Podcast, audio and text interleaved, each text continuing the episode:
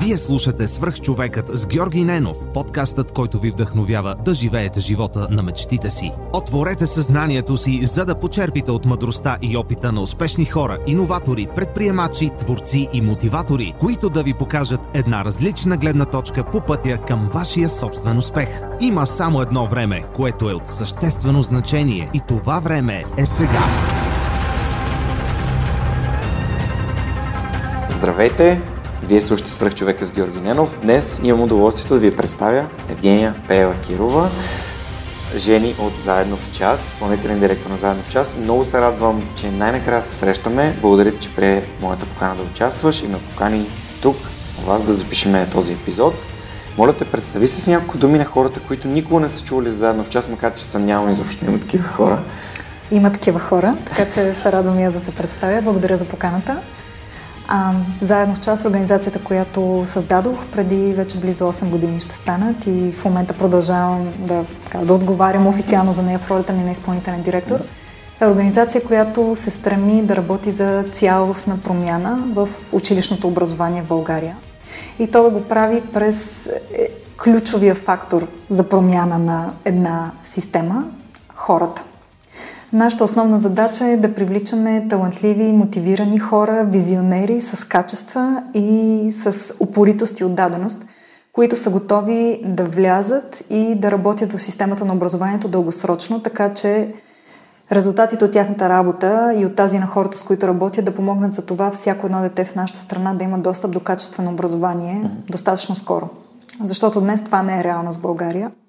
Днес 40% и повече от българските младежи завършват училище без да имат базисни умения за успешна реализация на пазара на труда, за ефективно участие като мислещи, активни и отговорни граждани в нашето гражданско общество а, и съответно да бъдат щастливи и успешни жители на нашата страна. Така че нашата задача е да работим за решение на това предизвикателство, заедно с други активни хора в нашето образование и общество. А защо мислиш, че това е така? Тоест, защо мислиш, че е над 40% от завършващите нямат базови умения да се реализират? На първо място има обективни данни, които показват, че това е факт. Има международни изследвания за качеството на образованието в голяма част от страните по света. Това, на което ние се опираме, се нарича ПИЗа. То се а, реализира от Организацията за економическо сътрудничество и развитие в над 60 държави по целия свят на всеки 3 години. И в последните 17 години в България тази реалност не се е променяла. Каква е причината за това? Причините са комплексни. а, и начина по който се подготвят хората, които а, стават учители, не се е променял от десетки години в нашата страна съществено. А, и учебните програми и съдържание те първа започват да се променят и да се търсят начини да се развиват ключови умения за успех на 21 век в учениците в България. И финансирането, някои казват, че не е достатъчно а, за образованието в България.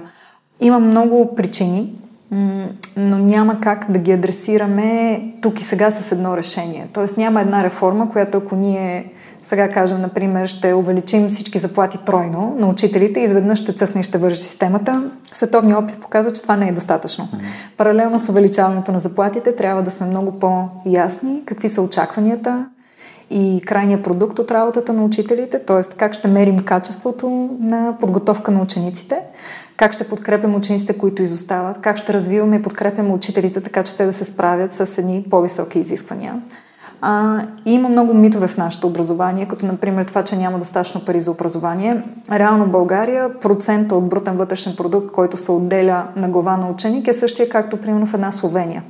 Но в Словения уменията на учениците за успешна реализация а, които се мерят отново през а, това, този инструмент ПИЗа, а, са с близо година и половина по-високи от гледна точка на време прекарано в учене и развиване на умения, отколкото на тези на българските ученици. Което ни показва, че не е въпрос само на ресурса, и на това как инвестираме ресурса. Не е въпрос само на време прекарано в училище, а на това къде прекараме това време. Не е въпрос само на квалификации или брой магистърски степени на учители, защото България е една от водещите държави по брой академични степени на глава на учител, ами на това реално какво е, какво е съдържанието на преподаването и резултата от преподаването.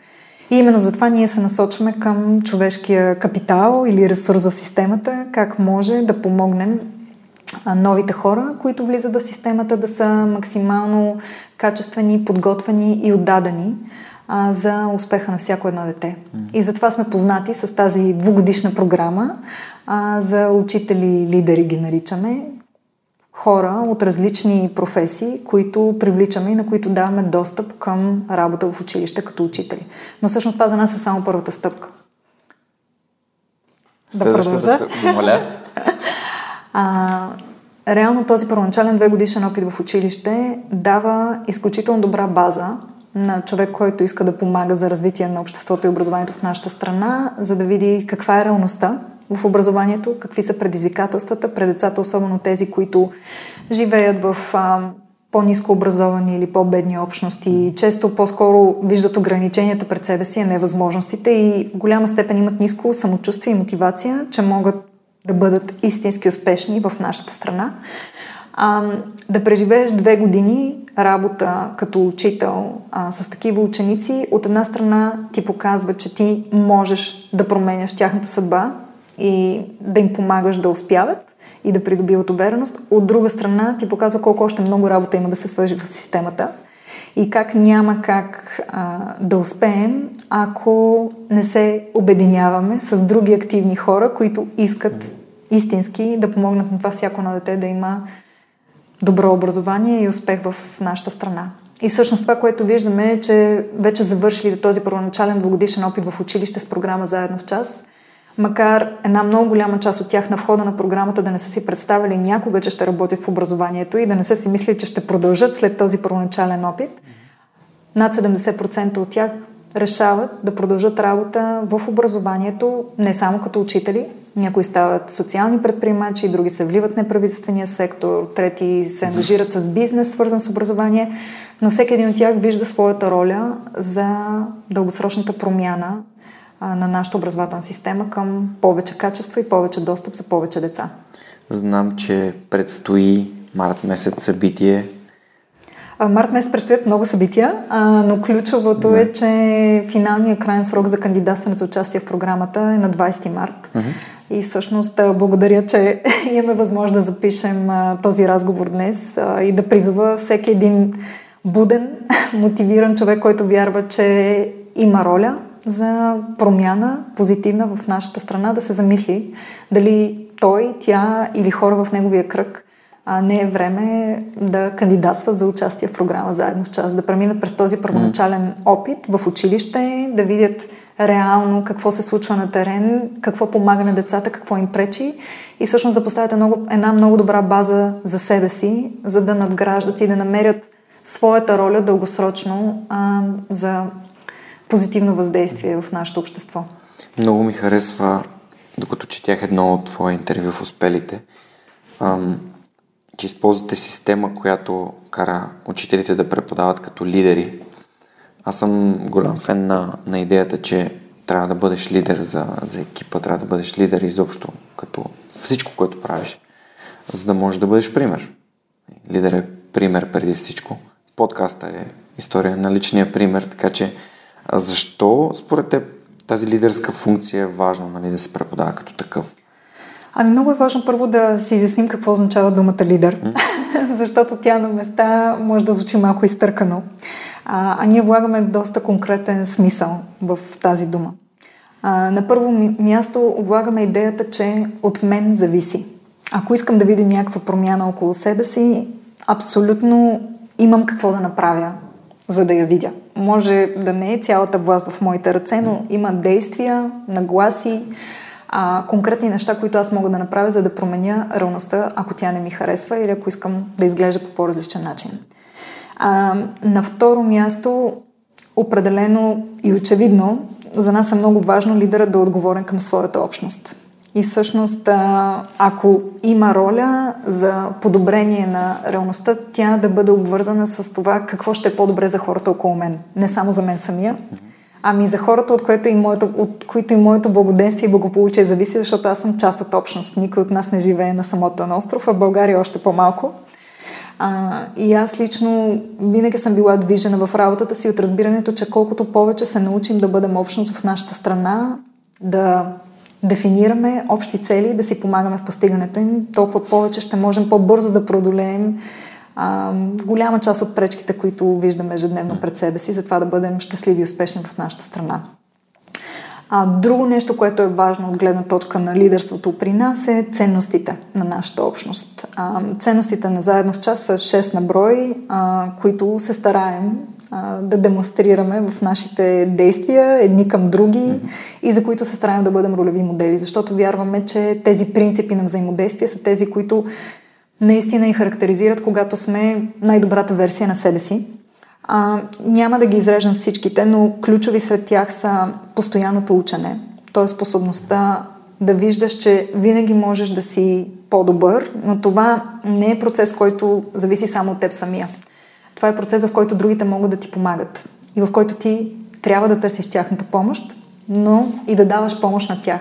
И тук използваме а, похвата на обратната връзка, да сме много откровени едни с други, какво успяваме да направим добре и какво не успяваме да направим толкова добре, как можем да сме още по-успешни по-отделно и заедно. А, друга много важна наша ценност е фокуса върху резултатите, измерими и видими, но и върху дългосрочното въздействие, което само по себе си отнема повече време, изисква много търпение, трудно измеримо тук и сега. Съвсем конкретно да, да дам а, пример. Когато ти си учител и влезеш в класната стая на първи учебен ден и в общия случай в класната стая, в които ние влизаме, замериш настоящото ниво на знания и умения на твоите ученици на база на някакъв тест, който си направил за измерване на умения и знания. Обикновено тази диагностика ти показва, че да речем средния резултат е 30% на знания и умения на твоите ученици. Примерно влизаш пети клас, английски язик, 100% е максимума, в общия случай 30% е там, където ще видиш учениците, макар че те вероятно години наред са учили английски язик. Това е, нали, за да иллюстрирам в каква ситуация се озоваваш. А, ако си фокусирам върху резултатите, основното нещо, което ще гледаш е благодарение на твоето преподаване през а, срока, как се повишава този процент. Става ли 50%, става ли 70% средно, как варира между учениците. А, и често, благодарение на твоите усилия, в рамките на един срок ще видиш известно подобрение за някои ученици. За други обаче те ще си стоят на 20% месеци наред. И това може, ако ти си само фокусиран върху краткосрочния резултат, много да те обесърчи и да те накара да се откажеш. Но напомняйки си, че в крайна сметка е важно дългосрочно къде ще бъдат тези ученици и че ти си пред тях всеки един ден и като учител по английски и като човек, който ги възпитава в различни ценности и умения, включително в това просто да бъдат опорити и да работят в посока на една по-дългосрочна цел – по-скоро ще си кажеш, окей, нека да проявя търпение, да тествам друг подход и да си кажа, че моите усилия не са отишли на празно. Просто трябва да вярвам, че има смисъл да продължавам напред. А, и може би едно, една, една трета характеристика на, на лидерството според заедно в час е свързана с ценността предприемачески дух. Тя ни казва, че каквито и ограничения да има, отново ние сме хората, които можем да помислим как да ги преодолеем. И няма нерешими проблеми, има по-скоро нагласата не мога или не искам. И тази нагласа а, не е елемента на лидерството, в което вярваме ние. И един последен елемент, наскоро, през изминалата година, преосмислихме много съществено стратегията на заедно в час за напред на база на отново резултатите, които сме постигнали през последните 7 години дадохме си сметка, че през последните 7 години ние сме успели да утвърдим една организация, един модел на работа, който работи. Успяваме всяка година да привличаме все повече кандидати от разнообразни професионални сфери, академични сфери да кандидатства за програмата. Успяваме да увеличаваме броя на участниците, да вече обхващаме а, десетки училища в половината региони на страната.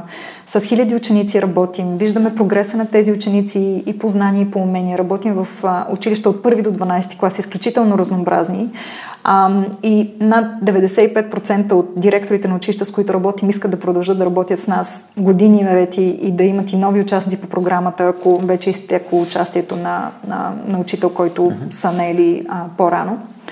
Тоест, този модел работи, макар че в началото, когато стартирах заедно в час, всички казваха, не ти луда ли си, няма шанс, някакви страшно качествени хора, които могат да работят за заплати по хиляди лева в индустрията и в бизнеса, да се хванат да, да бъдат учители. Тази изключително непрестижна професия в нашето общество. Mm-hmm. Разбрахме, че това сме утвърдили. А, но разбрахме, че то не е достатъчно. Защото тези хора, които привличаме в програмата, наистина са голяма рядкост. Не случайно едва между 5 и 7% от всички кандидати получават оферта да се включат в програма заедно в час.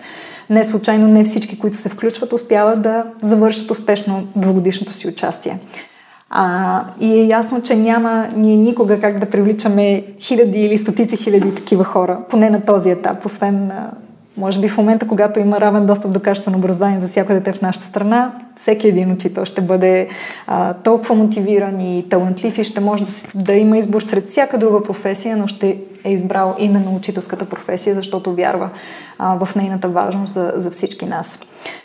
А, и така си казахме, добре, ако ние просто привличаме по стотина учители на година, това наистина ли ще ни помогне да направим голямата промяна за образователната система, от която искаме да бъдем част? Отговорът беше не. Нещо трябва да променим. И това, което решихме, че трябва да променим е а, именно да преразгледаме нашата дефиниция на лидерство. А, защото си давахме сметка, че до сега сме били изключително фокусирани върху това какво ние може да докажем, че сме способни, какво ние може да направим с нашите индивидуални усилия нали, и общностни усилия. А, и някакси сме изхождали от една позиция, че конкретно решението, което ние предлагаме на привличане на а, качествени хора към учителската професия, на обучението им по, по, по определен начин, изпращането им в училище, едва ли не то ще е достатъчно за да покажем нов модел на работа и той да бъде възприят а, и в училище, и на по-широко ниво в системата. И си дадохме сметка, че това няма как да стане, ако ние продължаваме да смятаме, че нашия начин е най-правилния и не сме много по-отворени към всички други активни хора и общности в нашето образование и общество. И тук добавихме елемента а, на това да мислим за лидерството като а, фасилитиране и събиране на различни активни хора на едно място така нареченото общностно лидерство, което не означава, че ти си един с най-доброто решение и водиш всички останали след себе си. По-скоро ти си един от многото с много интересни решения и идеи и твоята сила като общностен лидер е в това да успееш да събереш хората, от които зависи заедно да направят промяната. Те заедно да си представят как ще изглежда а, реалността и да се обединят, за да действат заедно. И тогава наистина се надявам, че дори ние да успеем да привличаме само по няколко стотин нови човека а, в програмата всяка година, ако успеем да им предадем това умение за общностно лидерство и за ефективна работа с всички останали активни хора, които искат да правят промяна, то ефекта на мултипликация много по-бързо ще ни помогне наистина да сме ключова част от а, цялостната промяна на училищното образование. Всъщност това е умение, което вие преподавате давате на хората и те го използват за винаги в живота си в последствие? Ами аз считам, че всяко едно умение, което участник в програмата придобива, е абсолютно преносимо в много други сфери. А, той затова малко един от моделите, с които работим в обучението на участниците, се нарича преподавай като лидер, защото а, шесте му принципа, нали, задаваш си високи цели, а, проследяваш резултатите на база на данни, работиш с различни значими други хора, които имат отношение към резултата, който искаш да постигнеш, планираш спрямо целта. И шестия принцип много а, е любим, работи упорито и не се отказвай. Нали, а, тези а, принципи и аз като менеджер, макар никога да не съм била учител, ми се налага да ги практикувам всеки ден, нали, да имам ясна цел, да имам план как ще постигна, да се адаптирам спрямо целта. И упоритост. и така нататък. Да, абсолютно. Упоритост без съмнение. Така че за това именно това е програма за лидерско развитие, не просто програма за учителстване. Добре, моят въпрос към теб сега е кога осъзна, че образованието в България има нужда да има проблем, който има нужда да бъде отстранен, т.е. да бъде осъвременено, да бъде подобрено, да бъде развито? А, съвсем конкретно и с данни, и с обективност го осъзнах в момента, в който започнах така да се замислям, ще се връщам ли към България, за да се захвана с заедно в час. А, но аз а, още години преди това имах разбирането, че а, моята, моето призвание в живота е да работя за образоване и развиване на хора чрез образование. А, така, първият съзнателен момент, в който това се случи и го разбрах, беше във втори курс в университета, когато взимах един курс по макроекономика. И професора тогава, той е един много именит професор французин, който консултира френските президенти за тяхната економическа политика. А, и той ни каза нещо за мен много впечатляващо, че в днешно време устойчивото развитие на економиките не зависи толкова от машините или парите, с които разполагат, нали, не е този твърд капитал, с които а, разполагат економиките, ами зависи най-вече от човешкия капитал, от качеството на човешкия капитал. И аз тогава си казах, аха, значи ако аз искам да съм полезна за развитието на общества, което неизменно зависи от тяхното економическо развитие, то да, да работя в образованието и да инвестирам там моите усилия има особено голям смисъл. И се оказа в последствие, че аз доста по-рано съм осъзнала ключовата роля на образованието за развитието на обществото и то конкретно в нашата страна. Не бях забравил за този момент, но го изрових преди може би година и нещо. Си разчиствах бюрото, което още от е, години не бях разчиствала и намерих там една реч, която бях написала в 10 клас тогава се занимавах с публично говорене и с дебати и участвах на едно национално състезание по публични речи. И речта ми, основната тема беше свързана с... Всъщност заглавието беше да заживеем в правова държава. Очевидно, още тогава ме вълнува темата с спазването на правилата, с съдебната система, нейната ефективност или не. А, но основната ми теза, като си препрочетох речта, беше, че единственият начин да заживеем в правова държава е когато още в образованието и още в училище а, се научим на това какво е правилно, какво е редно, как да спазваме правилата и да се грижим заедно за общия ни живот и за това, че правилата ни помагат да живеем по-добре заедно. И някакси още тогава бях заложила училището като ключовото място, където се случва това развиване на съзнанието и възпитание на а, младите хора и на бъдещите граждани. И просто ми стана страшно интересно, че аз буквално преди а, 16 години. а, съм изкарала от себе си а, тази основна теза, че образованието е ключ към а, всякакви важни обществени процеси и институции и обществено благополучие и, и в момента продължавам да работя в тази посока. Това за мен е много, много ценно и беше много, много интересно ти да го изречеш, защото и за мен човешкия ресурс е много, как да кажа, той обославя успеха на, на нашата държава, пък тук сме свикнали да по-скоро да виждаме тъмните и недобрите примери. Пък Ами, преди няколко години бяхме поканили със заедно в час организираме годишна конференция образование съвместно с Европейската комисия в България, списание Forbes и Световна банка. И преди няколко години бяхме поканили един от бившите министри на образованието в Полша. А Полша, а, така в началото на след края на 90-те, между 2000 и 2015, прави един много сериозен скок в качеството на училищното образование, който се вижда и през това изследване ПИЗа. Нали? Те буквално скачат с много позиции нагоре а, в рамките на десетина години, след като конкретни реформи вкарват в действие.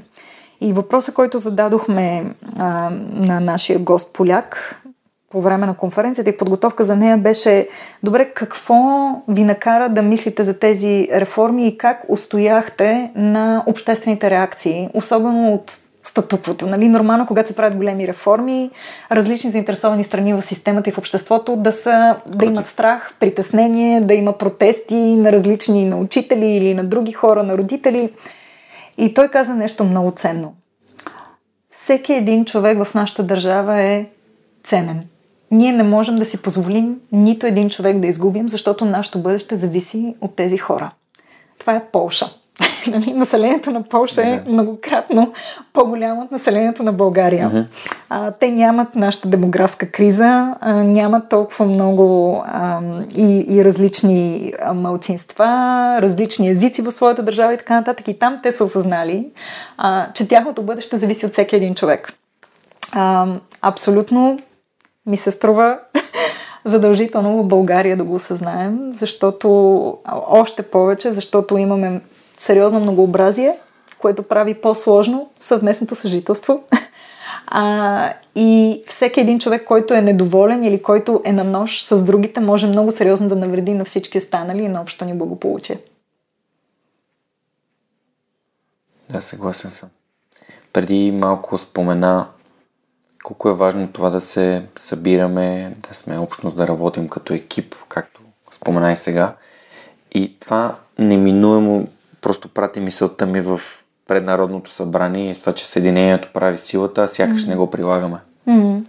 Да, аз мисля, че често когато напишем едни неща на стената, ги забравяме и за това, между другото, ценностите на заедно в час никога не сме ги слагали на стената. А, защото съм виждала организации, където те просто се написват някъде и остават на страна.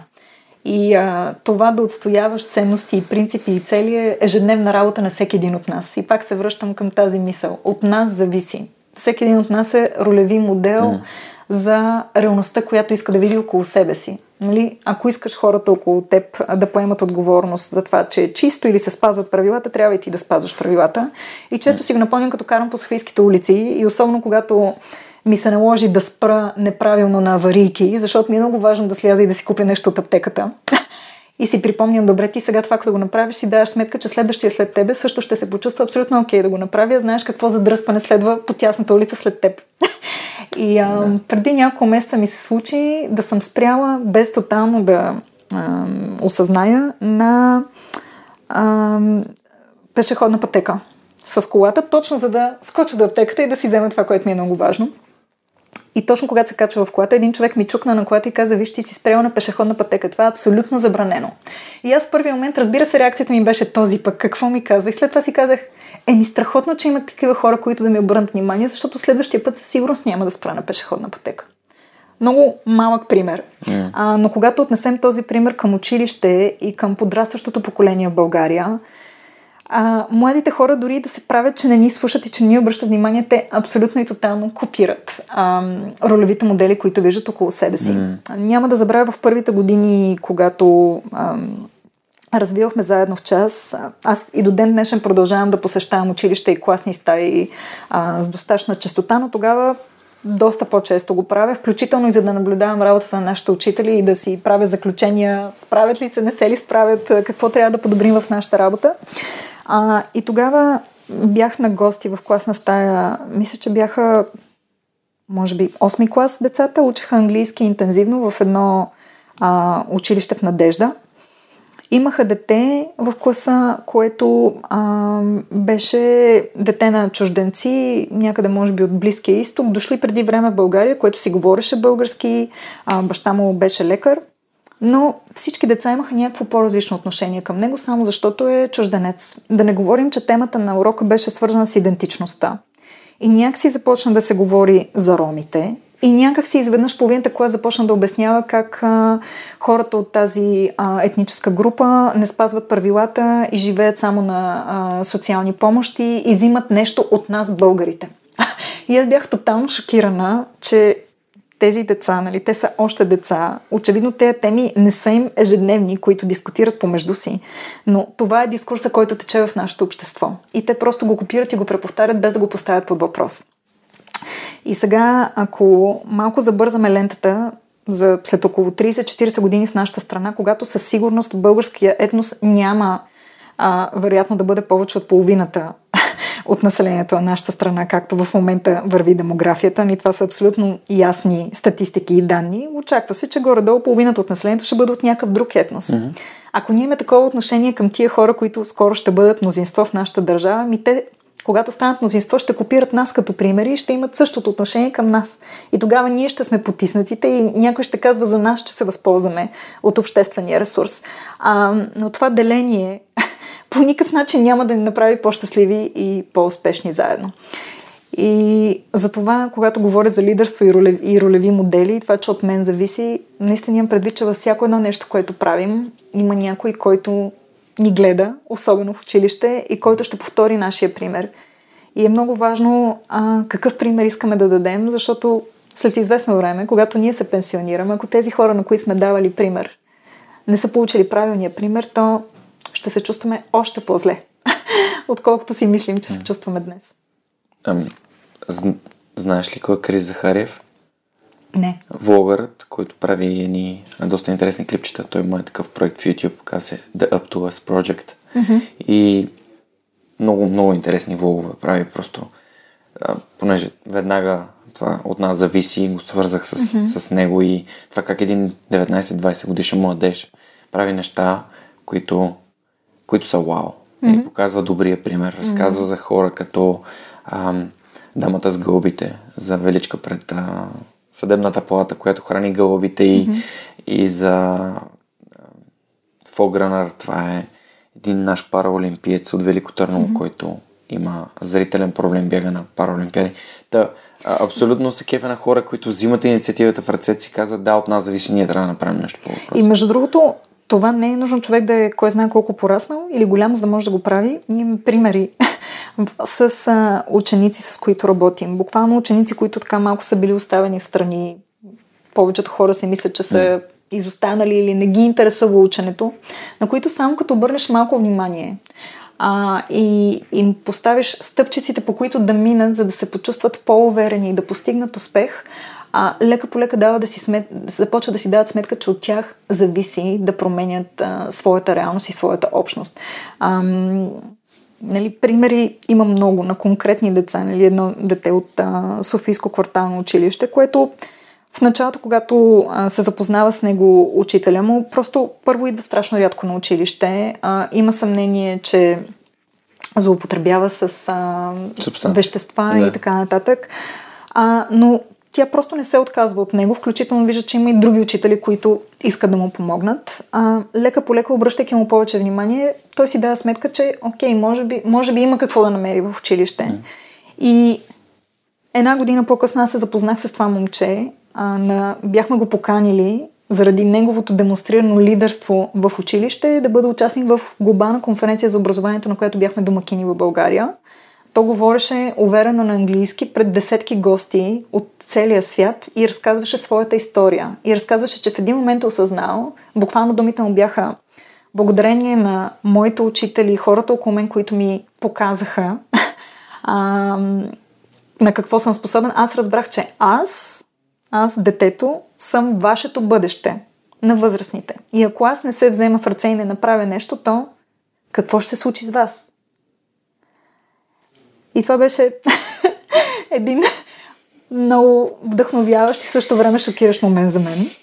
А, и в последствие се запознах с още деца, които през работата си с а, своите учители целенасоча наистина да, да открият, че те имат силата да променят не само себе си, ами своята среда, поемат инициатива. Нали? Едни деца в Ловешкия регион, където има огромен проблем с раното отпадане от училище, момичета след седми клас почти не продължават да учат, защото а, за да а, запазят а, своята почтенност и да а, се, се съобразят с традициите на общността си, се женят от рано, раждат деца от рано, съответно не могат да продължат да ходят на училище.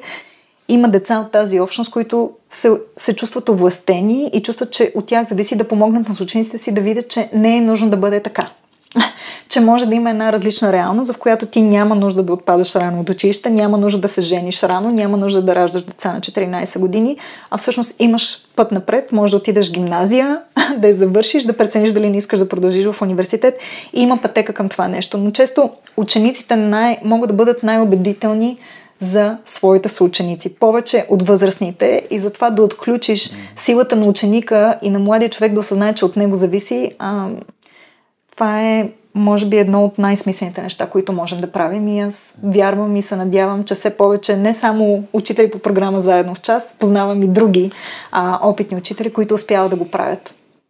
Това е страхотно и много искам да те върна на историята, която ми сподели преди да започнем да записваме, защото е точно един пример за това как един а, ученик, който иска да направи нещо хубаво, властен, но е насочен в грешна посока.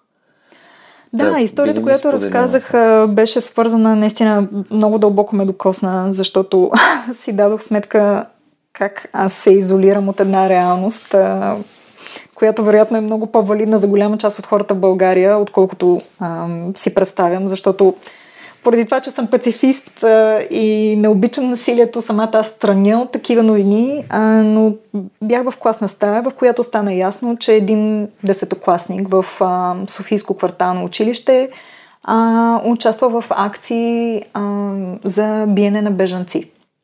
А, като го попитах а, каква е причината да участва в тези акции, той каза ми искам да помогна а, да няма такива хора в нашата общност, защото вие чувате всички тези негативни новини, как хора биват убити. Аз не искам да има такива новини. А, и аз опитах да му кажа, аз не ги слушам тия новини, защото не, не вярвам задължително, че те описват реалността. И той казва, ми ето, ние сега благодарение на нашите акции, като ги махнем тия хора от България, вече ще има позитивни страни в нашата страна. Затова го правим. А, и просто си дах сметка как това, нали, този ученик е тотално овластен и иска да бъде полезен а, но може би посоката, в която е насочен, а, толкова деструктивна, а, няма да бъде полезна в дългосрочен план. Ние всички знаем, че просто да унищожиш един човек не разрешава дълбоките причини за това да има бежанци в нашата страна, да има неразбирателство между различни хора. Ако не е бежанец, ще бъде циганин. Ако не е циганин, ще бъде друг българин. Нали? Според мен агресията ражда агресия. Разделението най-вече това, че се делим на на някакви групи и подгрупи, а не се да. гледаме като човешки същества. Да, но когато отговориш на агресията с агресия, това ражда още повече агресия. Имах такъв случай, който mm-hmm. просто някой... А, дали е човек дали някой щупи твоя вещ и ти искаш да му го върнеш. Mm. Това, това ражда просто все повече и повече проблем за дълбочаване на самия проблем. Аз мисля, че и това може да бъде преодолято и тук отново виждам роля и на учителите в училище. Именно за това заедно в час говорим не само нали, успеха на един ученик и съответно успеха на учителя, който го развива, не зависи само от това колко е научил ученик от предметното знание. Това е буквално базисното ниво. Много по-важно е на какви умения и нагласи научаваме учениците, които ги правят а, осъзнати личности, отговорни личности към себе си и към тяхната общност. Личности, които а, си поставят цели без тези цели да са предварително дефинирани от тяхната среда или от някой, който им е казал ти що не правиш това, защото за него си добър или откажи се да се занимаваш и да се опитваш, защото от теб нищо няма да стане. Тоест да помогнем на учениците сами да си дадат яснота за това какво, с какво те са ценни, защото ние знаем, че всеки един човек има неограничен потенциал. Въпросът е да му помогнем да го открие и да, се, и да го мотивираме да, да го развие. А, и съответно, едно от уменията, което трябва да развиваме в учениците е емоционалната интелигентност. Способността да осъзнаваш кога ти си провокиран, защо си провокиран и вместо да го изразиш на среща с а, физическа реакция, да можеш да го изкажеш и да покажеш на човека от среща, че... Да осъзнаваш. Да, че го осъзнаваш и а, да не се подаваш на, на, на инстинкта. Всъщност, това, което ти казваш в момента е много ценно за мен, защото а, а, обичам да прекарвам нещата, които чувам през, през мен, през опита си, през нещата, които съм преживял. Аз нямаше да правя този подкаст, ако не бях започнал да се задавам въпроси в какво съм добър, какво искам да правя, как искам да го правя, за кого искам да го правя, как може да бъде полезно. И смятам, че в училище никой никога не ме накара да замисля над тези теми. Никой никога не ме накара да се замисля защо съм много добър по география, защо ми харесва толкова много, защо обичам да общувам с повече хора, какво би могло да значи това, как мога да го използвам и а, смятам, че това е много ценно.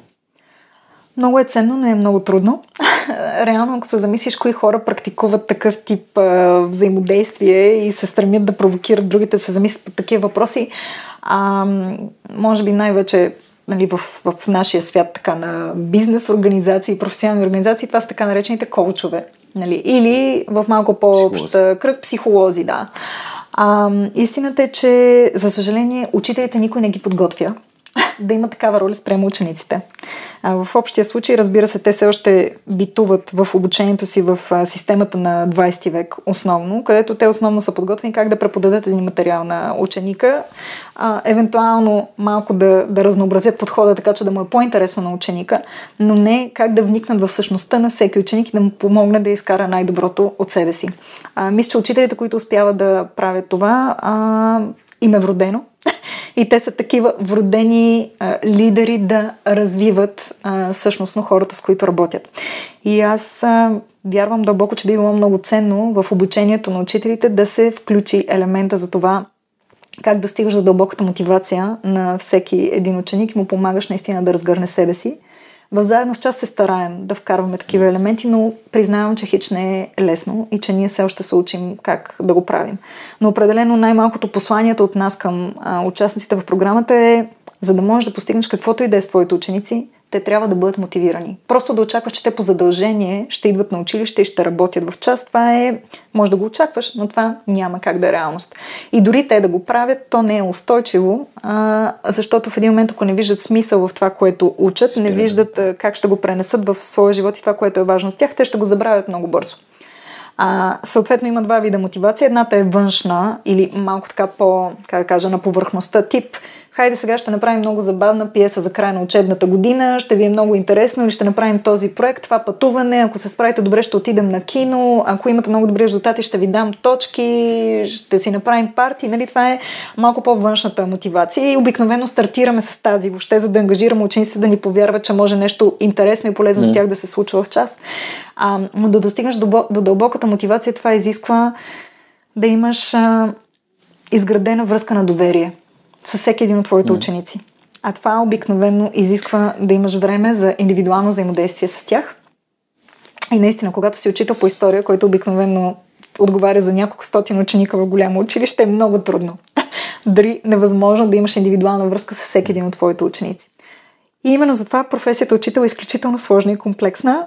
Всеки един учител в нашата страна заслужава цялото ни уважение, защото не му е лесно. Не само задачата му е изключително а, висока и сложна, но и подкрепата и обучението, което получава или е получил, за да постигне тази задача, далеч не е достатъчно. Можем ли да влезем малко по-дълбоко в вътрешната мотивация? Какво е вътрешната мотивация? Какво трябва да бъде? Как, как би могли да го опишем с думи? Има много книги написани по този въпрос. Надали мога да, да, да се изкажа като експерт. Ам, има една книга напоследък, която прочетох изключително ценна в тази посока и въобще, а, която се опитва да обясни какво прави успешните хора истински успешни. Mm. Нарича се grit на Grit, английски yeah. или на български дори няма една дума, с която да. да го преведеш, но да кажем целенасоченост и упоритост. Двете едновременно.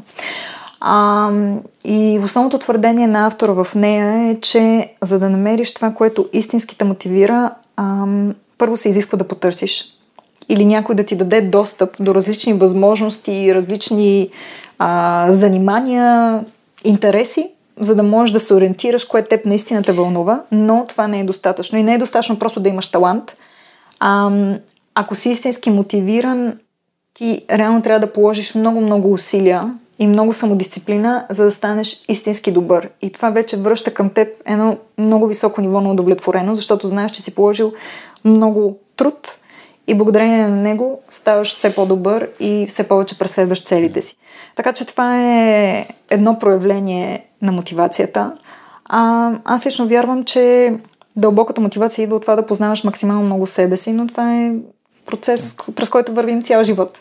Това е твоето разбиране за вътрешната мотивация. А ако мога да обобщя, да тестваш различни неща, които са ти интересни и когато намериш нещо, което смяташ, че си заслужава и сам го чувстваш, да бъдеш постоянен, упорит в това, което правиш, да станеш много добър в него и съответно да получаваш удовлетворението.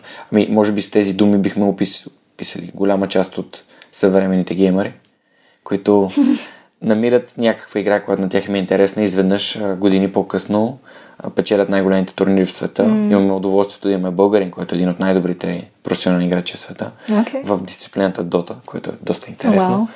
Да, той наскоро спечели, мисля, че наградният фонд беше 12 милиона долара за неговия отбор, така че той е станал милионер, правейки нещо, което той обича. Ще е много интересно да го поканим на гости в класна стая да разкаже на учениците. Ами, ако успея да се свържа с него, имам връзка с него, но той е малко по-интровертен.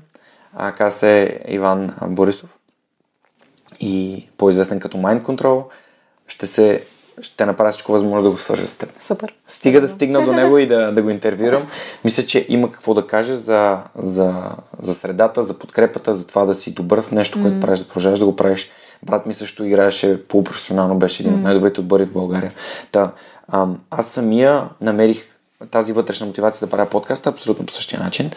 И занимавайки се и с фитнес, бих искал да кажа, че вътрешната мотивация ни позволява да постигаме не само резултати в професионална сфера, но и във всяка една друга. Абсолютно, да. Защото когато ти вътрешно знаеш, че искаш да се чувстваш добре, да изглеждаш добре и да се грижиш за себе си, а, ти нямаш нужда от това да гледаш мотивационни клипчета всеки ден. Mm. Да слушаш, да си лепиш на стената, а, покати на Арон Чварценег и така нататък. Ти знаеш, ти вътрешно знаеш, че искаш да го направиш и това ти е достатъчно всеки следващ ден или през ден да, да ходиш да тренираш, да се движиш, да се катериш, да правиш йога или каквото ти носи удоволствие. Пак не, не става въпрос да ходиш зала. Така че вътрешната мотивация, аз съм огромен фен. Смятам, че цялата външна мотивация е за да стартира вътрешната. И когато... Ако успеш да се изолираш от външната им, мисля, че това е най-сложното, всъщност да, да. разграничиш а, кое идва, защото някой отвън ти казва, че така е добре за теб или mm-hmm. ще бъдеш оценен като успешен а, и кое наистина теб те вълнува и те прави щастлив. И това мисля, че всъщност за някои от най-успешните хора е изключително сложно. Защото често, когато си успешен отвън, отвътре се чувстваш много зле. Имаме такива примери. За съжаление, доста от много успешните хора са доста депресирани. За жалост, моето поколение, което е израснало с Линкин Парк, загуби един такъв пример. Mm-hmm. Робин Уилямс е подоб, друг такъв подобен пример. Наскоро бях слушал едно интервю на Тони Робинс, който разказва нали, за, за Робин Уилямс и как толкова си успешен, че дори печелиш Оскар за, за нещо, което е срещу положното на нещо, в което си най-добър. А именно mm. нали, за драма. При mm. че Роби Уилямс е нали, ком, mm. комик и един от най-забавните актьори, които съм гледал някога. Да, та, много ти благодаря. Това за вътрешната мотивация, според мен е супер, супер важно и колкото повече хора го осъзнават и търсят вътрешната мотивация в това, което правят, толкова а, по... А, как да кажа? Но По-добър това... пример ще бъдат. Да, но това въобще не е естествен процес. Да. Намирането на вътрешната мотивация отнема много търсене mm-hmm. вътре в себе си. Аз лично съм го преживяла и в много трудни моменти. А, когато си наистина изключително обесърчен, изтощен, дали ще от преработване, дали ще от нещо друго, нали, или, на, или на ръба на а, депресирането. А, аз в такива моменти съм си задавала въпроси, добре, какво наистина е важно за мен и, и защо сега няма мотивация. Но мисля, че, как да кажа, надявам се, че и другите хора се чувстват така уверени да си задават този въпрос. Не знам дали го правят, но го препоръчвам горещо. Когато се чувстваш нещастен, а, тотално без желание за каквото идея, да си зададеш въпроса как се докарах до тук. Кои бяха моментите, в които бях мотивиран, какво ме мотивираше и какво научавам аз от настоящата ситуация. Това с уроците, вместо да приемаш, че нещо е провал, просто да го приемеш като урок, според мен е супер ценно. А, да, абсолютно, да, да. Абсолютно подкрепям. Да, това пак, пак е много по-лесно да, да се върнеш на правия път, в правилния път, в пътя към успех, защото успеха нали, не е цел, не е, не е крайна точка, то е някакъв процес. М- когато си кажеш, окей, допуснах грешка, осъзнаеш, че си допуснал грешка, задеш си въпрос какво научих от нея, как да не я повтарям, или как да направя това по-добре, или изобщо да, да, да изградиш а, а, неуспеха като, като една тухличка, в която си построиш в основата на, на, на собствения си успех. Това е точно идеята зад постоянното учене, тази наша ценност в а, заедно в час и, и въобще способността да се адаптираш. В крайна сметка всичко е процес. Ако знаеш, че даваш максимума и най-доброто от себе си, то няма как да си го направил по-добре. Въпросът е да се получиш от опита си и да продължиш нататък по-силен. Ти спомена една от любимите теми в подкаста и тя е споделяне на интересни, ценни, вдъхновяващи книги. Mm. Започна с Грид. Между другото, мисля, че си вторият гост, който я препоръчва. Аз обичам да ги споделям в ам, бележките към подкаста, mm-hmm. скоро и на сайта. а, всички книги, които са препоръчани, за да може хората, които им звучат интересно, да си ги купят, да ги прочитат. Mm-hmm. Смятам, че всяка книга, която е препоръчена от мой гост, е хубаво да бъде прочетена, като а, дисклеймъра е, че нищо не е на 100% важно. Книгите ни дават гледна точка, mm-hmm. не ни дават готови рецепти, mm-hmm. правила за успех, защото автора има ценности, вие имате ценности, ние имаме ценности и ако познаваме себе си, нашите ценности, нещата, които научаваме от книгите, биха ни били много по-полезни. Като взимаме нещата, които са валидни за нас, та би ли могла да ни препоръчаш няколко книги на хората, които слушат? Да, дали за образование, се. дали за менеджмент, дали нещо, което... да. А, със сигурност ми е интересно да си говориш повече хора, които а, се осмелят да прочитат книгата. А, само да се сетя за, за точното название. Leading from the Emerging Future се казва на Ото Шрамер. Не е преведена на български, не мисля. А, става въпрос за неговата философия или рамка за Theory U. Mm-hmm в която той е економист, но и човек, който изследва работи в MIT като професор и, и научен изследовател. Изследвал е доста дълго време процесите за трансформация на организации, т.е. от гледна точка точно на менеджерска теория, но в момента го вълнува и въпроса за трансформация на системи, обществени, економически, политически, а и прави доста така, развива много интересна теория за това каква е следващата фаза или каква би могла да бъде, ако искаме да продолеем тези огромни пропасти в момента, в които се сблъскваме от гледна точка на екологичната криза и как човечеството се справя с кризата в природата, от която ние сме абсолютно зависими а, кризата на ниво общество и общности, точно това деление между хората и все повече случаи на депресия, хора, които прекратяват животите си, защото не могат да се справят с реалността, която среща около себе си. А, и економическата, разбира се, нали, увеличаването на пропаста между най-богатите и най-бедните хора а, и до какво води това деление в економически и политически план в глобален мащаб. Така че тази я препоръчвам просто, защото искам mm-hmm. да срещам повече хора, които са е чели, с които мога да го обсъждам и евентуално да предприемем заедно някакви действия, вдъхновени от нея. А, друго, понеже тук виждам от на библиотеката The Social Animal а, на един а, много добър а, журналист Дейвид Брукс, който пише за New York Times. Много интересна книга, която именно се занимава с въпроса за мотивацията и, а, и така, успешните хора и какво значи успеха, взаимоотношенията между хората. А, може би сега ще спра с тези две. Добре, супер. Понеже заговори за MIT, което е Michiganski Institute of Technology, mm-hmm. ам, бих ли могъл да те насоча към Харвард? Ти си първият мой гост, който е завършил в Харвард. Ам, как би определила, как би сравнила образованието, което начинът по който получаваш образование в Харвард с този, който получи и получаваше в България? А, на първо място трябва да дам допълнителния контекст, че аз имах невероятната възможност да уча в Американския колеж в София – а, което е едно училище, което се е вдъхновило от някои от основните принципи на образованието в Liberal Arts Colleges, нали, вече тези по институции за висше образование а, в Штатите, което означава, че изключително важно е в основата на, на тази философия за образованието е не ти да си само академично подготвен, ами да се развиваш а, цялостна като личност. А, тази rounded person. Нали, човек, който има добра обща култура, интересува се от различни сфери, може Спортово. да се развие да, в конкретна академична сфера, но трябва да има поглед и към другите. А, активен е по различни начини извън а, ученето, т.е. участва в а, различни инициативи, студентски или ученически, развива интереси, умения, извън това да седи и да пише и да анализира някакви неща, което нали, е общо взето начин по който се, случват, а, се случва ученето в а, традиционното българско образование. И всъщност тази база много добре ме подготви за това, с което в последствие се сблъсках в Харвард. А, това, което може би най-вече ми даде Харвард а, е така научи ме да мисля. да мисля по един критичен и аналитичен начин и да задавам въпроси, без да взимам нещо за даденост.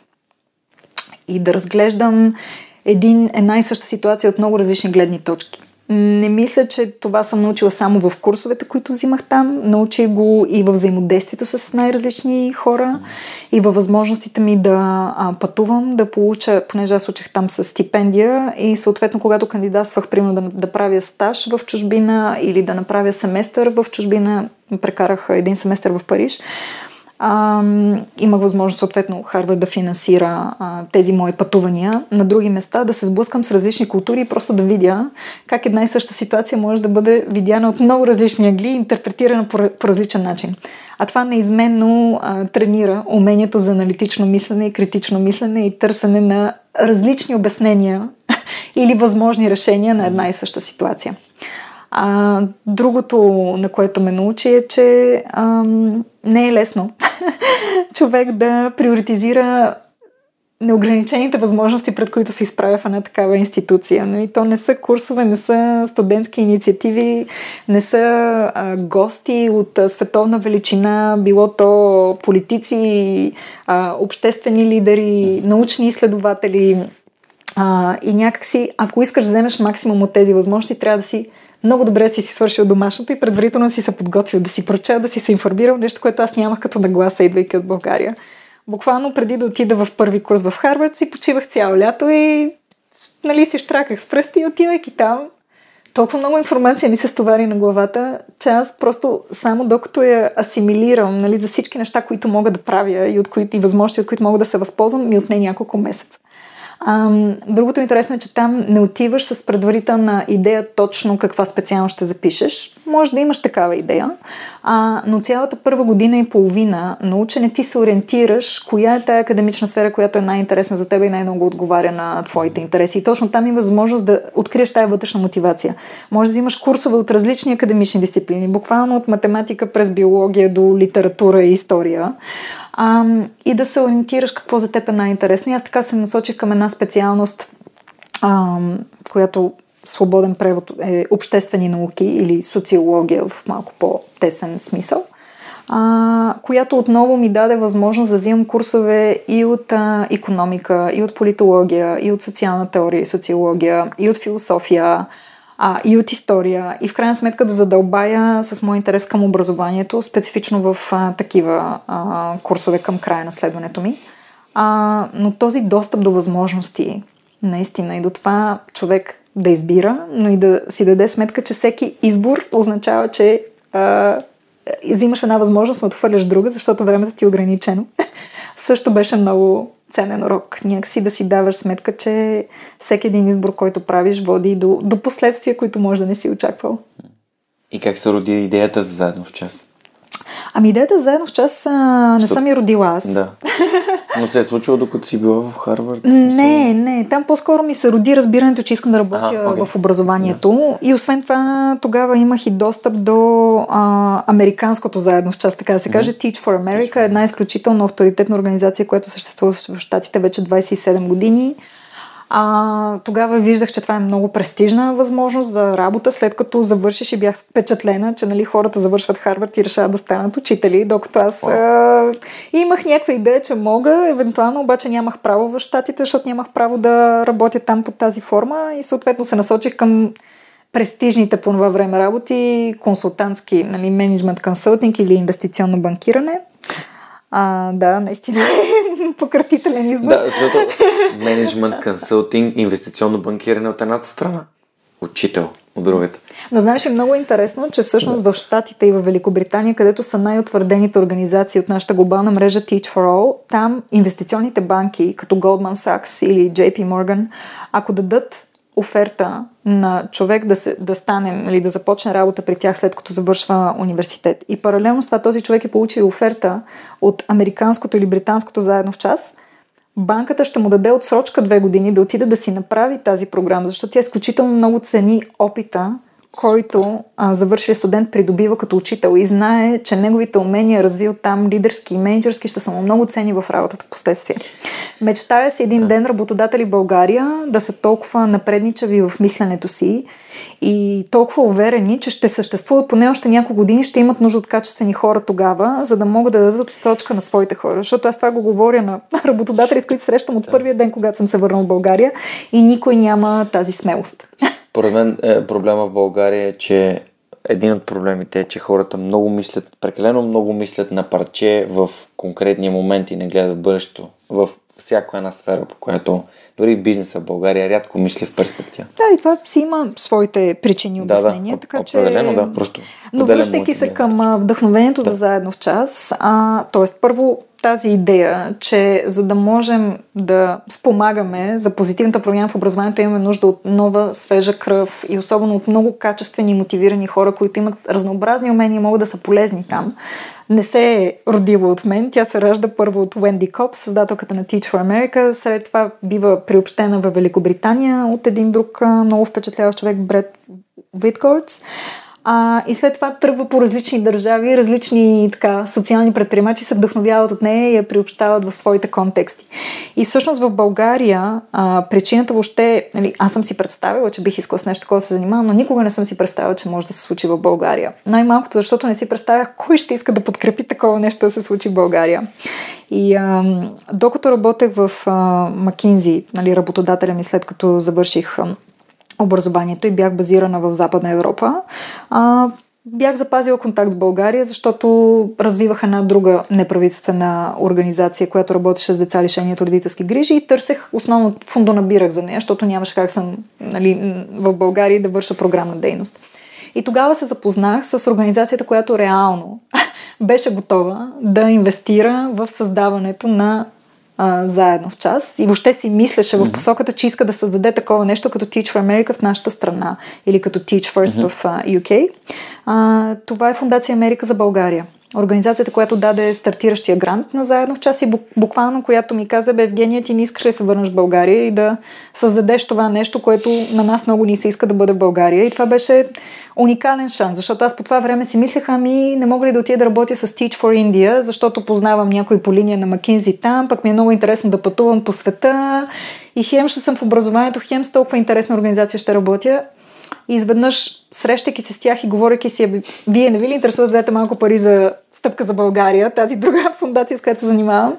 И разбрах, че те пък проучват възможността а, модела на Teach for All, на тази глобална мрежа, от която сме част, да, да бъде полезен да. България. И така се роди идеята. Да, всъщност много яко, защото на Крис Захариев също е подкрепено от Америка за България, което mm-hmm. показва, че а, не има такъв тип партньорства, които се появяват и наистина аз съм супер впечатлен от проектите, за които, mm-hmm. в които те са се включили и са ударили едно доста, доста сериозно рамо. Абсолютно. И ето 7, 7 години каза, че Ами да, вече осмата тече. 8 години вече ви има, благодарение на Абсолютно. една така вяра в, а, от хора, които всъщност не са длъжни да го правят, но, но, но тяхната абсолютно. подкрепа е безценна. А, тяхната подкрепа е абсолютно основополагаща да. и ние в момента а, така, основна част от нашето финансиране продължава да идва от втория грант, който получихме последствие от Фундация Америка за България.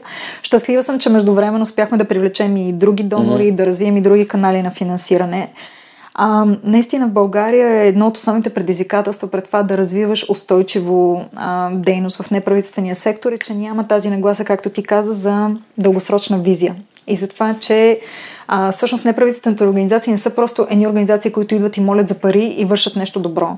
А, те са организации, които обслужват конкретен обществен интерес и те буквално предоставят услуга, която в общия случай върши една работа, която никой друг не върши или няма върши толкова добре. И а, съответно това, че се издържат от донорство и грантове, ми това е просто един източник на средства, а, но реално той отново идва, за да може тази организация да, да, да извърши една конкретна обществена услуга, която е полезна за всички ни. А, и се надявам, че просто понякога ме боли, когато виждам как а, някои представители в неправителствения сектор мислят за дейността по фондонабиране като един вид нали, неприятната работа неприятната част на тяхната работа, защото те са тук, за да правят добро за обществото и едва да, не трябва да, да се молят за пари. Да, да променят света, пък. А, да, тук някой не иска да им даде средства, а, но всъщност, когато гледаш на дейността си като нещо, което е услуга и продукт, който е полезен за обществото, и разбира се, ти си должен постоянно да го подобряваш и да показваш, че той доставя конкретен резултат. Нали, това, че аз просто го правя и съм с много добри намерения, не означава, че трябва да ми се плаща за него, но ако го правя и постигам резултати а, и виждам, че то е полезно, тогава абсолютно съм в правото си да покаже, ето това са резултатите и моля ви сега, общество, помислете как дългосрочно ще подкрепяте такава дейност, защото иначе аз няма как да я планирам и да я извършвам качествено години наред, за да бъдем полезни на вас.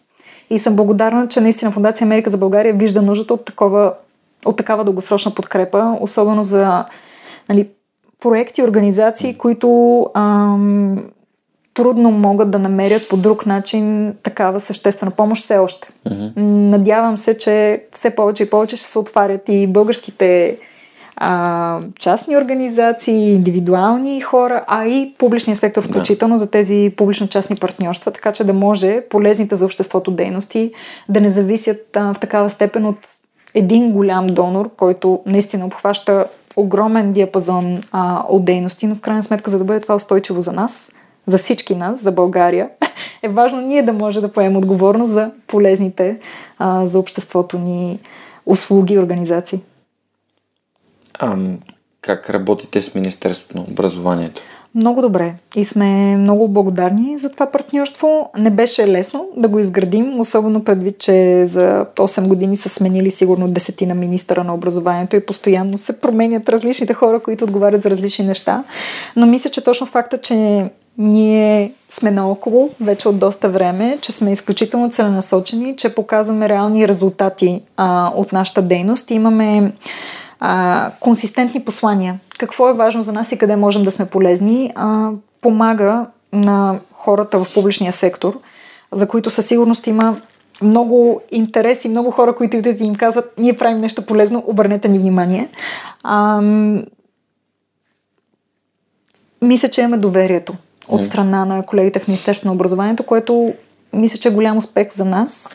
А, разбира се, той изисква това да им показваме как можем да сме полезни и как интереса ни е общ и изисква ние да сме много проактивни. А, защото българската администрация е с, как да кажа, мисля, че е претоварена от най-различни задачи, много е централизирана. А, системата на образованието, едва ли не Министерство на образованието отговаря за, за всичко в тази система. Mm-hmm. Макар, че оперира с делегирани бюджети, макар че общините имат някакво въздействие а, или, или власт върху образователните структури на тяхна територия, реално Министерство на образованието е това, от което зависят 99% от нещата, които се случват в училище, за училище, за учителите. А, и някакси на много от колегите там, те, те нямат въздух нали, или помощ, която им е нужна, за да могат да обземат този ам, огромен обем от дейности. А в, ам, как да кажа, в други държави някакси публичният сектор дава пространство да си сътрудничи с външни а, партньори, за да може те да му помагат да си върши работата по-добре. И се надявам, че тази посока и в България а, все повече ще вървим.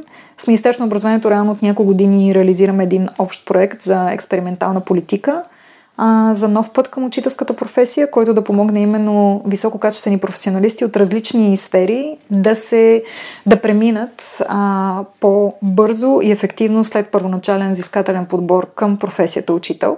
А, и това е един много добър пример как може да си обединим усилията, за да постигнем добър резултат за а, цялото образование и общество. Супер. Предишния епизод мой гост беше а, един предприемач, който се занимава с създаване на електронен дневник и си говорихме за диги, mm-hmm. дигитализацията в училищата, която те първа предстои и която ам, би помогнала за голяма част административната тежест mm-hmm. нападне в учителите. Учителите да бъдат по-добри учители, защото имат по-малко административни mm-hmm. задачи, свързани с а, свързани с писане на оценки, бележници и всякакви такива неща. Та, това ми беше супер интересно и много се радвам, че ти днес пак говориш за образованието, защото, както каза, то е, то е фундамента, който из, изгражда едно економически успешно общество. И не само економически, и да, културно, да, и абсолютно, да. Ам... Между другото има изследвания, които показват, че от, образова... от а, качеството на образованието зависи буквално колко хора ще има в затворите на една държава, колко добро ще е здравеопазването на държавата. Въобще има много параметри, които зависят от това как обгрижваме човешкия капитал на нашата страна. Да. Радвам се, наистина съм супер щастлив, че днес а, си говорим и че най-накрая, защото може би ти си един от първите хора, за които сетих, когато ми дойде идеята за подкаста, с които исках да, да говоря. И пак всичко случва благодарение на, на друг човек, който е бил в подкаста, Жоро Малчев. Mm-hmm. Супер съм му благодарен за връзката. И аз му благодаря. Да, и смятам, че м- такива партньорства с а, сайт като успелите, които разказват хубави, вдъхновящи mm-hmm. истории, с а, заедно в час. А, смятам, че подкаста може да, да бъде полезен на всички, защото разказва истории, които показват, че в България се случват уникално хубави неща, че има хора, които мислят за бъдещето и имат ясната визия и полагат целеустремено действията си точно на там, за да може да се развиваме като, като една по-добра версия на, на държавата, която сме. Да, аз вярвам, че и знам, че има много такива хора. А. Всъщност в работата ми заедно в част това е един от основните ми източници на вдъхновение. Това, че се докосвам до, до много такива хора. Вече стотици са преминалите през програмата и хората, с които взаимодействаме пък не са задължително участници по програмата, също ми показват, че има невероятни хора в нашата страна, които са готови а, да правят неща за себе си, но и за другите около тях. И се надявам наистина, че с а, днешния ни разговор ще достигнем до още такива. И още веднъж напомням двата апела, които и по-рано в днешния разговор споделих. Първия е ако вие искате или а, някой от хората около вас а, да преминете през това предизвикателство и първоначален вход към един дълъг път а, към позитивна промяна в образованието и обществото през програма Заедно в час. Кандидатствайте до 20 март. И втория е, ако не сте готови или не считате, че това е вашето нещо, можете да сте полезни. Свържете се с нас в а, Заедно в час. Едно от основните неща, дори да не се свържете с нас, което може да направите, е да потърсите начин да влезете в класна стая и да вдъхновите със собствения си пример като един истински ролеви модел учениците за това, че хубави неща в нашата страна и възможности има, че те имат неограничен потенциал и от тях зависи да го изпълнят със смисъл. Много, готино послание. Ако това, което сте чули до сега, ви е харесало, моля ви споделете този епизод с във вашите социални мрежи или го изпратете на вашите приятели по имейл или както ви е удобно. Благодаря ви, че следвате подкаста и че ам, разпространявате идеята. Невероятно се чувствам аз, когато срещам хора, които слушат подкаста и ми казват еди кой си епизод беше страхотен или просто са благодарни за това, че има такъв проект в България. Ам, Жени, искам да ти задам въпрос, който е свързан с успеха. Какво е за теб успеха? И а, смяташ ли, че м- има универсална формула за постигането му? Аз не съм по универсалните формули, така че не мога да съм полезна тук. А, мисля, че е процес. Мисля, че на първо място е това да си окей, okay, че успеха е процес, а не крайна цел. да го приемеш и да знаеш, че има спадове и а, високи моменти. И успеха за мен е да си в мир със себе си. Mm. В максимално голяма част от а, пътя, по който си поел. Как можеш да дефинираш мир със себе си? Как можеш да го обясниш на някой, който не се е замислил на тази концепция? Да не живееш с едно постоянно усещане за че нещо ти липсва, че не си се справил, за обвиняване или за това, че искаш и още и още, а по-скоро да си а, в хармония с това, което имаш тук и сега и да знаеш, че можеш да, да искаш и други неща и те ти предстоят и ти работиш към тях всеки ден.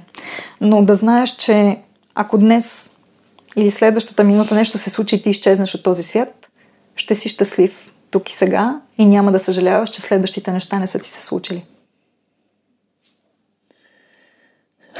О, ам, добре, а ако можеш да се върнеш назад във времето и на завършващата Евгения, която се дипломира от Американския колеж София, може да й дадеш някакъв съвет, какво би казал? А, да спи повече. а защо? А, съня е изключително важен за цялостното здраве и способността ти да оценяваш всичко, което имаш тук и сега. На мен поне, когато не съм се наспала, света ми изглежда някакво степени по-крив и по-малко слънчев, отколкото когато съм се наспала. А, и също да не бърза толкова. бърза. Супер. Ами, добре, аз а, много ти благодаря за това, че се включи в подкаста.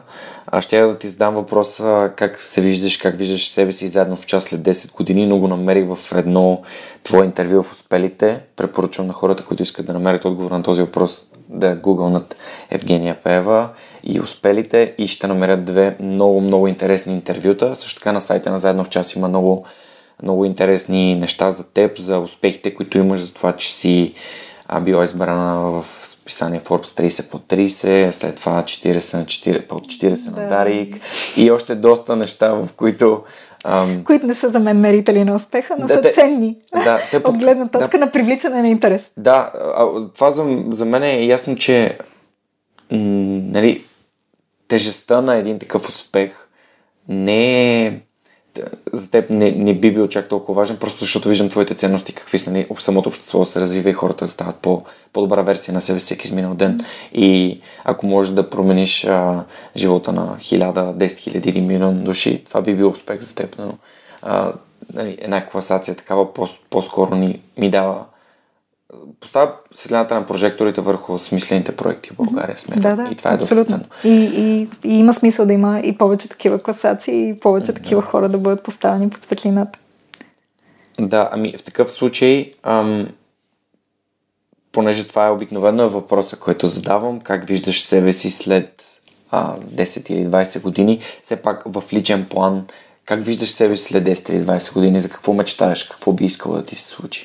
Ами надявам се семейството ми да се е разраснало, да имам деца, които да съм успяла да, да подкрепя да бъдат щастливи хора там, където са в дадения момент.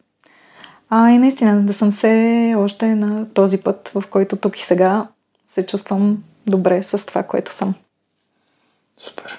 Много ти благодаря за, за супер интересния разговор, за историите, които сподели с нас. А, призвам нашите слушатели да разгледат сайта на Заедно в час, ако смятат, че е удачен момент да се включат, а ако не смятат, че сега е удачният момент, в следващия удачен момент да се включат. Абсолютно. Но ам, няма как да знаете, от опит бих казал, че няма как да знаете, че нещо не е вашето без да сте го опитали, mm-hmm. да сте пробвали а, и без да сте се научили от неуспехите, които неминуемо се случват по пътя. Още веднъж благодаря ти за това, че се включи в подкаста. Пожелавам ви една истински вдъхновяща седмица. Това беше епизод 78. Напомням ви за промокода SUPERHUMAN в сайта на OzonBG, където може да си купувате книги, тези, които споменати в подкаста или не, няма значение. И до следващата седмица, когато наистина още нямам никаква идея кой ще ми гостува, но знам, че ам, вече летвата е толкова високо вдигната с а, страхотните хора, които бяха на гости до този момент, че вие също очаквате с нетърпение. Това беше всичко от мен и от Евгения днес и до скоро. Чао, чао!